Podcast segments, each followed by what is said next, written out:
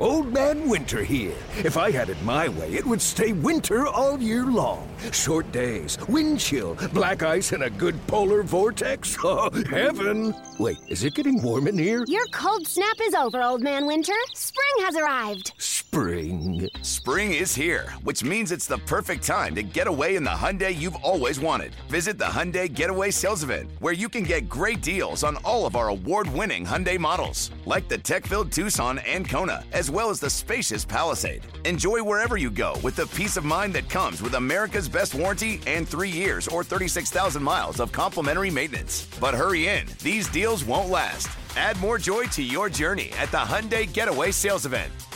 Now get 0% APR or up to 1500 bonus cash on the Hyundai Tucson. Now, during the Hyundai Getaway Sales Event. Offers end soon. Call 562 314 4603 for details. Passion, drive, and patience. What brings home the winning trophy is also what keeps your ride or die alive. eBay Motors has everything you need to maintain your vehicle and level it up to peak performance from superchargers, roof racks, exhaust kits, LED headlights, and more. Whether you're into speed, power, or style, eBay Motors has got you covered. With over 122 million parts for your number one ride or die, you'll always find exactly what you're looking for. And with eBay Guaranteed Fit, your part is guaranteed to fit your ride every time or your money back. Because with eBay Motors, you're burning rubber, not cash. With all the parts you need at the prices you want, it's easy to turn your car into the MVP and bring home that win. Keep your ride or die alive at ebaymotors.com. Eligible items only. Exclusions apply. This is Bustin' Loose Baseball with Grant and Danny. Interviews, analytics, and analysis on everything baseball in the nation's capital. Uh, real quick, I wanted to run through some of the awards the Nats gave out in the minor leagues at the uh, uh, this week. At over the last uh, several days, these have kind of trickled out. This is what I saw unofficially in some different sites. Um, Mike Rizzo, De Jon Watson, the staff involved in determining these awards. Hitter of the year in the minor leagues, they went with Jeremy De La Rosa and James Wood. Now, first, let's talk Wood. I was really surprised to see that he got some recognition here because here for like a um, month. what's that? He was here for like a month, right? That's, that's what I'm saying. Yeah. He played in 21 games and about 90 plate appearances. Had an 830 ops. Was very impactful. Couple of home runs, eight doubles. I saw a couple of his extra base hits in Fredericksburg. The guy's the real deal. I mean, he's got a chance to be a star. Um, but you're comping him to a guy in, in De La Rosa who, you know, played in 100 games and, and 450 plate appearances that we could talk about in a second. But there's no doubt they're excited about what James Wood was able to do after coming over from the Padres and uh, celebrating that. Skill set is beyond sexy. I mean, a guy that can move that gracefully, that quickly, with that kind of power, nice fluid short swing, which he's, you know, since dramatically improved over the last couple of seasons. Sky's the limit for that guy. Uh, Jeremy De La Rosa was their organizational player of the year as a guy who's been here all season, uh, been in the system now. Uh, last year struggled in Fredericksburg, repeated the level beginning of this year, was fantastic in A ball there, so they bumped him up to A plus. Left-handed bat, about five eleven. Uh, he is an outfielder who is a good athlete. I, I think he can play the field pretty decently. I like the way he runs on on the base paths. He's 20 years old, native of the Dominican Republic. For the season this year, the 20 year old played in 100 games, 11 home runs, and just under 70 runs batted in. Most of those homers came early in the year, cooled off from a power standpoint as the year went. Hit 280 with a OPS just under 800. Uh, he will repeat the A plus level, presumably at the beginning of next year. He hit just 195 in 32 games after getting bumped up to A plus. Had a 544 OPS, really struggled, but he had a 900 ops and a 315 average with 10 homers in 69 games before uh, getting moved up from Fredericksburg. So it's kind of a tale of, of two years. Mostly played at Fred, you know, then went to and struggled at Wilmington. And we'll see if he can do the same thing next year he did this year, where you know you, you didn't have a whole lot of success at a level, so they start you there, and now Can you graduate? Yeah. you master it. But his age needs to be remembered. I mean, I keep saying he's 20 years old, um, but when you're 20 and an A plus, you're young for the level. Uh, when you're 19 last year and you're in Fredericksburg, you are young for the level. So that's why I'm really, really still comfortable and confident in him eventually being a good big leaguer. Uh, you look at the speed. He had 39 steals this year in the minors and 46 tries, 26 in Fred, and then 13 more in Wilmington and 15 tries. So this is a guy who can hit the ball over the fence occasionally. I think it's a lot of doubles, stolen bases, can play the outfield. If he can be a contact hitter, hit for some average, you know, he could turn himself into a really good prospect.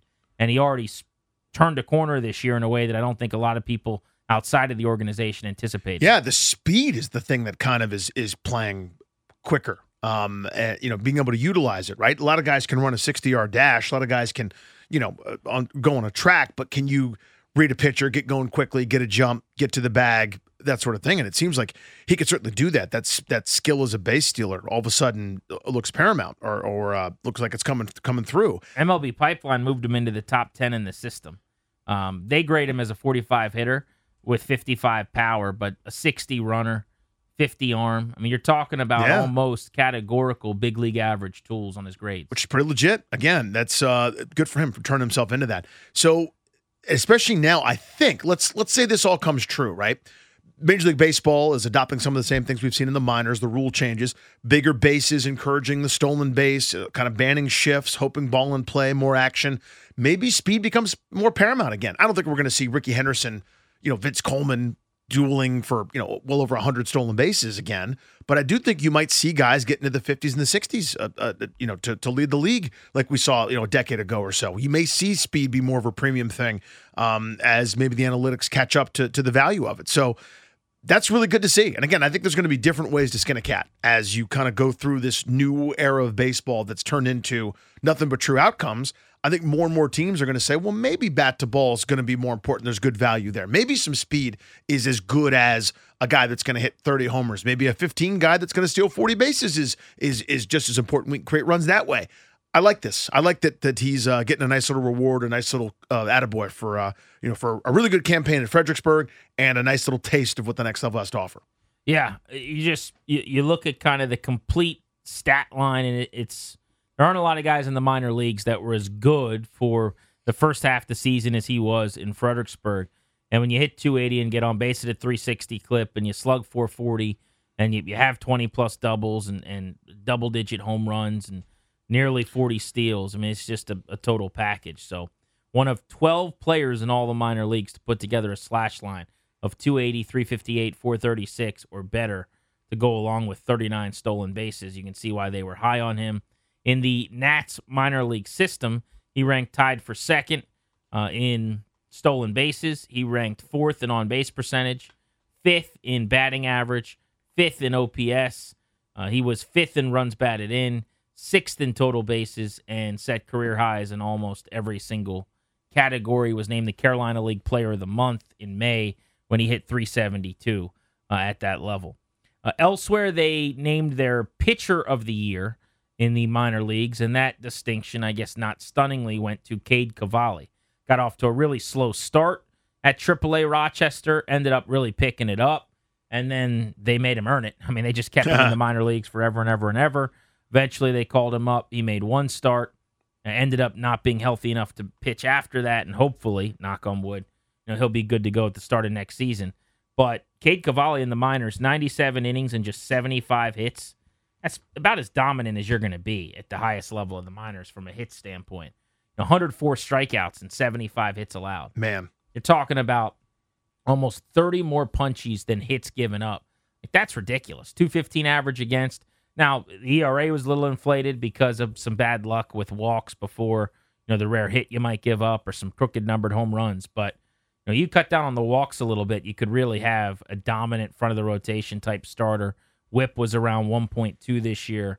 Um, more fly balls than ground balls from Cade Cavalli. But pitcher of the year and in line to hopefully break camp with the big club next year. Based on what we've seen from this team, I would assume you know they'll start him in AAA and, and wait to get him to the majors. But uh, he's certainly going to be big league ready at the start of the year, hopefully. uh, you would say so. And remember, there, there was some idea. Now, maybe they didn't think this internally, but maybe there was some idea because he was great in spring training about maybe breaking, uh, uh, coming back north with the club. Then his last couple outings in spring training, he got shellacked. Then it was AAA for the next, you know, decade. It seemed like um, as he was there. But that fly ball profile, something I wanted to touch on. I think he's going to always be a, a fly ball pitcher. Maybe not always. Maybe he'll, he'll reinvent himself later on in, in his career. But I think that's going to come with the territory of, of throwing as hard as he does. You have to play up in the zone. Think Gerrit Cole, the new kind of Houston Astros paradigm w- with that kind of riding fastball and the slider that plays off of it you're going to be at risk every, every now and again of maybe giving up a bolt here or there just because you're going to be challenging with that fastball early counts and the like at the major league level. He's his stuff is just so good that that's the way he's got to be. Uh, I think he's going to be really, really, really, really, really, really tough to hit. His troubles are going to be because you know he maybe gets into bad counts or walks some guys or, or, or puts guys on uh, through through sort of lapses in control and command. But the stuff I think is just otherworldly, and I want to see him in the major leagues for an extended period of time. Yeah, hopefully for the duration of the year. Defensive Player of the Year went to infielder Jordy Barley. Uh, you guys may remember that name. He came over at the trade deadline last year as one of the good athletes that they brought in uh, from the Padres. I think he came over in the Daniel Hudson deal, if memory serves. Uh, but he's only 22 years old. He spent this past season uh, in Wilmington in the Sally League. Uh, he didn't really hit at all. He hit 203 with a 545 OPS. Ooh. Um, hit two home runs. I mean, he's a, and like I said, he's is a toolsy kind of speed burner of a shortstop uh, who can play the field and, and athletically can offer some things defensively. He stole 34 bases in 38 tries. You know, last year he was 45 for 56, so he, you know, a much more efficient percentage but he's a career 226 hitter in, in now five seasons of minor league baseball. So I'm not sure how much offense is there. You know, there's never been a ton of power. There was some hope. Know, last year I saw him at a home run in the minors. He had 10 for the season, but uh, that number really fell off. Uh, this year, his slug for his minor league career is is down around 365. Yikes! And it was 285 this year. So not all that pretty, but he was their defensive minor leaguer of the year. So congratulations to him on that honor. Uh, their base runner of the year was Jacob Young. Jacob Young, who Danny, uh, we've talked about on the pod a few different times. Um, Jacob Young's a guy who is was, I should say, one of the leaders in all of baseball in runs scored for the Nationals this season. Like there were times where you would look at the the the stat sheet for runs scored in professional baseball, and it was like him and Aaron Judge vying for the lead. That's wild. Um, 118 runs for the Fredericksburg Nats this year for Jacob Young, who is an outfielder, fast, 23 years old, played at Florida, was a seventh round pick, and who is not going to drive the baseball, but he can flat out run. He had 52 steals in 59 attempts. And I mean, how Man. starved are the Nats for an athlete like that? Um, but OPS a little under 700. The guy can f- just fly. He's a really good defensive player. In fact, I was watching a Nats game in Fredericksburg with one of the um, staffers for the team next to me for a couple innings at one point, and I was asking about Jacob Young, and they said, "Oh, he could play defensively in the big leagues right now and, and help us out a lot." And this is again a 23 year old out of Florida in A ball, but uh, they're base runner of the year based on those 52 stolen bases. That is it? wild, by the way. yeah, Yeah, almost 52 steals. 120 runs scored, man. Yeah, that's that's insane. Um, just these are the kind of guys they need to just have somebody come up and surprise you. yeah. Jacob Young, not in anybody's radar. You know, uh, as was he? You said he was a third round pick out of Florida, Seven. seventh round pick. There you go. This is what they've been starved for. Not just the first rounders. We talk about the the guys up at the very top. You know, where guys that were drafted a handful of years ago are still in a ball or or or whatever. They need some of these to supplement the, the bonuses. The guys that you know, listen, they have all these different rounds for a reason. Sometimes they work out. Most of the time, they're me, and they don't work out, and they're zeros and zilches and pudgy and sad and soft, and you know, uh, cut themselves while taking a shower. Other times, though, somebody makes it. You know, the guy that nobody thought would be any good turns out to be really good and a helpful player. If he could put bat to ball a little bit more, you know, and, and, and sort of surprise some people. Can you imagine that level of of of speed and athleticism up, up, up at the show helping somebody? That might be pretty good. Yeah, totally. Uh, a couple other guys just with the minor league season ending to call attention to as far as the minor league affiliates go. Sammy Infante led all the Nats minor leaguers with 17 home runs. 21 years old, spent uh, his season in A ball with Fredericksburg. We saw Israel Pineda get to the major leagues this season, made an unbelievable meteoric rise. The catcher hit 16 homers. And then it's funny, the two guys after that in the home run rankings for the team James Wood and Robert Hassell. Uh, James Wood with 12, Robert Hassell with 11. Obviously, almost all those home runs uh, were not hit in the Nationals organization. Then you got Jeremy De La Rosa, Yasel Antuna, and uh, TJ White behind those guys. As far as stolen bases in the minor leagues, you know, we just mentioned uh, what Jacob Young was able to do this year. Um, among their top prospects, De La Rosa's 39 steals uh, among their, their top 30 guys led the way. Antuna stole 27. Hassell stole 24. He told me the second half of this year that he expected to steal a lot more moving forward. James Wood stole 20 bases. And then a couple of pitching notes really quickly. Uh, Mitchell Parker quietly had a fantastic season. We talk about him on the pod from time to time. I think this guy has a chance to be a legitimate major league starter. The problem is that he walks too many batters and he's got to throw strikes. And that's the whole question with Mitchell Parker, uh, who pitched at the same JUCO as Jackson Rutledge. But 100 innings, 76 hits, and 117 strikeouts kind of tell the story for him this year. He was 23 in a plus ball, uh, made 24 starts, and had a ERA of 2.8. Um, and it was better than that for much of the year. But the whip was really high, 1.4. Yep. 67 walks in 100 innings. That's that, that's the whole That's story it. there. Cut down on that, you got yourself something. Uh, otherwise, arm to look out for Zach Brixey. He's uh he's fascinating. He's a reliever, 1.76 ERA this year in 51 games. How about 95 strikeouts in 61 innings? Jeez. 95 Ks in 61 innings. And here's the craziest part about his stat line. Listen to this, because this is to me the, the most impressive stat line of anyone in the Nat system this year. 95 strikeouts in 61 innings, 33 hits. Whoa. Insanity, right? Okay. Uh, Okay. Didn't get drafted. What would have been drafted? So there was a five round draft in the 2020 pandemic. Oh, the, yeah, the weird year, Pretty right? sure this is the guy that went to Virginia Tech, and then he uh, wasn't get drafted. Didn't get drafted that year. Very much would have been otherwise. But a 170 ERA, just someone I wanted to call some attention to. Obviously, Jose Ferrer ended up pitching in the futures game, filled in for Cavalli. He finished the year with a 2.4 ERA. Will be a big league reliever probably sometime next year. Had a sub one WHIP. Um, yeah, I'll be curious to see if Brixey, certainly Ferrer, Matt Cronin, some of those guys, maybe it's Evan Lee who got to the big leagues this year, kind of help out in the bullpen uh, next season at some point in Washington. Yo, Trey. Kevin, what's up, man? You know, I've been thinking, what would have happened if the NBA never vetoes the Chris Paul trade to the Lakers and we get CP3 in the same backcourt as Kobe in LA? Well, you get a very happy Jack Nicholson for sure. And the Lakers probably win a bunch more championships. CP3 finally gets a ring or two or three, and the Kardashian empire is forever altered. What did you just say? Hey, everybody, I'm Trey Wingo. And I'm Kevin Frazier, and we're teaming up on a new weekly sports podcast from Wondery, Alternate Routes. As former Sports Center anchors and current sports obsessives, we're consumed by all the what if questions that make being a sports fan so excruciatingly fun. If you're like us, then you also live and die on the fallout from every drop pass. Or play call. Each week on Alternate Routes, we'll take a flashpoint in sports, break down what actually happened, then explore every alternate scenario and the ripple effects it would have caused. Follow Alternate Routes on the Wondery app or wherever you get your podcasts. You can listen early and ad-free right now by joining Wondery Plus. All right, uh, Darius, what else do we got here? Any? Uh, we got anything to read? We got anything nice being said about us? Nothing, ni- nothing new on the review end. Just want to make sure that you are uh, letting your friends know about Bustin' Loose Baseball. We're going to be doing this thing throughout the offseason as well. Rate, review, subscribe. Of course, if you review, we will read your five star reviews. So that's a friendly way of telling us no one said anything nice about us this That week. was a Not nice this way to do it. Not Yeah. this week. Not Not this I mean, guys, no. what is going on here?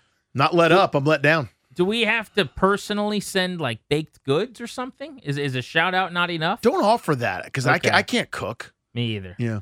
I mean, your wife makes great cookies. I mean, we could She does have her do that. really That'd be amazing. cookies. All right. So we're announcing this on this episode. We'll do a drawing among. No, I guess we won't do that. My wife's gonna be like, "What?" I have to do what for who? Yeah. Uh, do you want to, for a minute, real quick, tell everyone your story about your hand? So we- I was naked, it. right? So I was naked. I want everyone to keep that in mind. If you got this far on the podcast, you you deserve to know that. I'm in the shower, which again, pretty reasonable to be naked in the shower. And I go to close the shower door. It was these uh, like you know those double doors, like a sliding glass door for for the shower. And the one that is closer, there's they're layered. So the one that's closer to the water is the one that I was going to close. Seems all very reasonable so far, right? So as I'm I'm grabbing it uh, by the handle and I move it from left to right across your radio dial, and it hits a little bit of a snag, Oh no. right? And I don't think anything of it until the instant it hit that snag, the glass door abso-smurfly shattered. Shattered everywhere. Nothing but raining glass down on my naked person, onto the ground, uh, the, the floor of the shower, floor of the bathroom. Everything is covered in glass. And pretty soon I realize, oh crap, I'm bleeding everywhere. I have probably 25 different cuts uh, all over my body. Again, nothing vital was cut, but I try to figure out which cut is worse, which is which is better. Not none of them are better. And I realized pretty quickly that my thumb, my left thumb, had a giant, giant gash in it. That was the one that was bleeding the most, but they're all bleeding really. And I was in there for about 15 minutes, smacking the wall, uh, like Ray Liotta's character in Goodfellas, hoping that somebody might come be able to rescue me because I couldn't walk because there was nothing but glass on the ground. And if I moved at all, I'd be stepping on glass, like Annie Lennox. So finally, my buddy Quinn hears me, comes in. He and I have been friends since kindergarten. We're close, but we're a lot closer now because he's seen me naked, wet, and bloody. And he throws some towels on the ground, and I'm able to get out of there. I shower again to get the glass off of me, but had to go to the emergency room in Austin, Texas to get stitched up by uh, the the doc down there that was presiding. It still cost thousand dollars even after the deductible. Hospitals, man. Hospitals, man. Uh, happy to have you alive and on the podcast and uh, bandaged up and able to chat with us. By the way, not a joke. The Nationals just ran into another out on the base paths while you were telling that story. Well, they were winning in the game, right? So they could afford to lose the out. No, they're losing. Great. They were not Terrific. winning in the game. This has been Bustin' Loose Baseball. We'll be back at it next week. Thanks for listening.